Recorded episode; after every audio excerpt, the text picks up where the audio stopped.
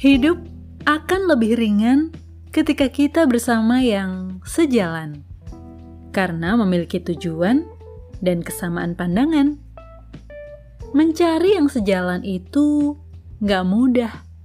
Itu sebabnya, ketika kita sudah mendapatkannya, jagalah. Ketika kita bersinergi dengan orang yang sejalan, tentulah impian akan lebih mudah tercapai dan niscaya kita bisa lebih menikmati setiap prosesnya.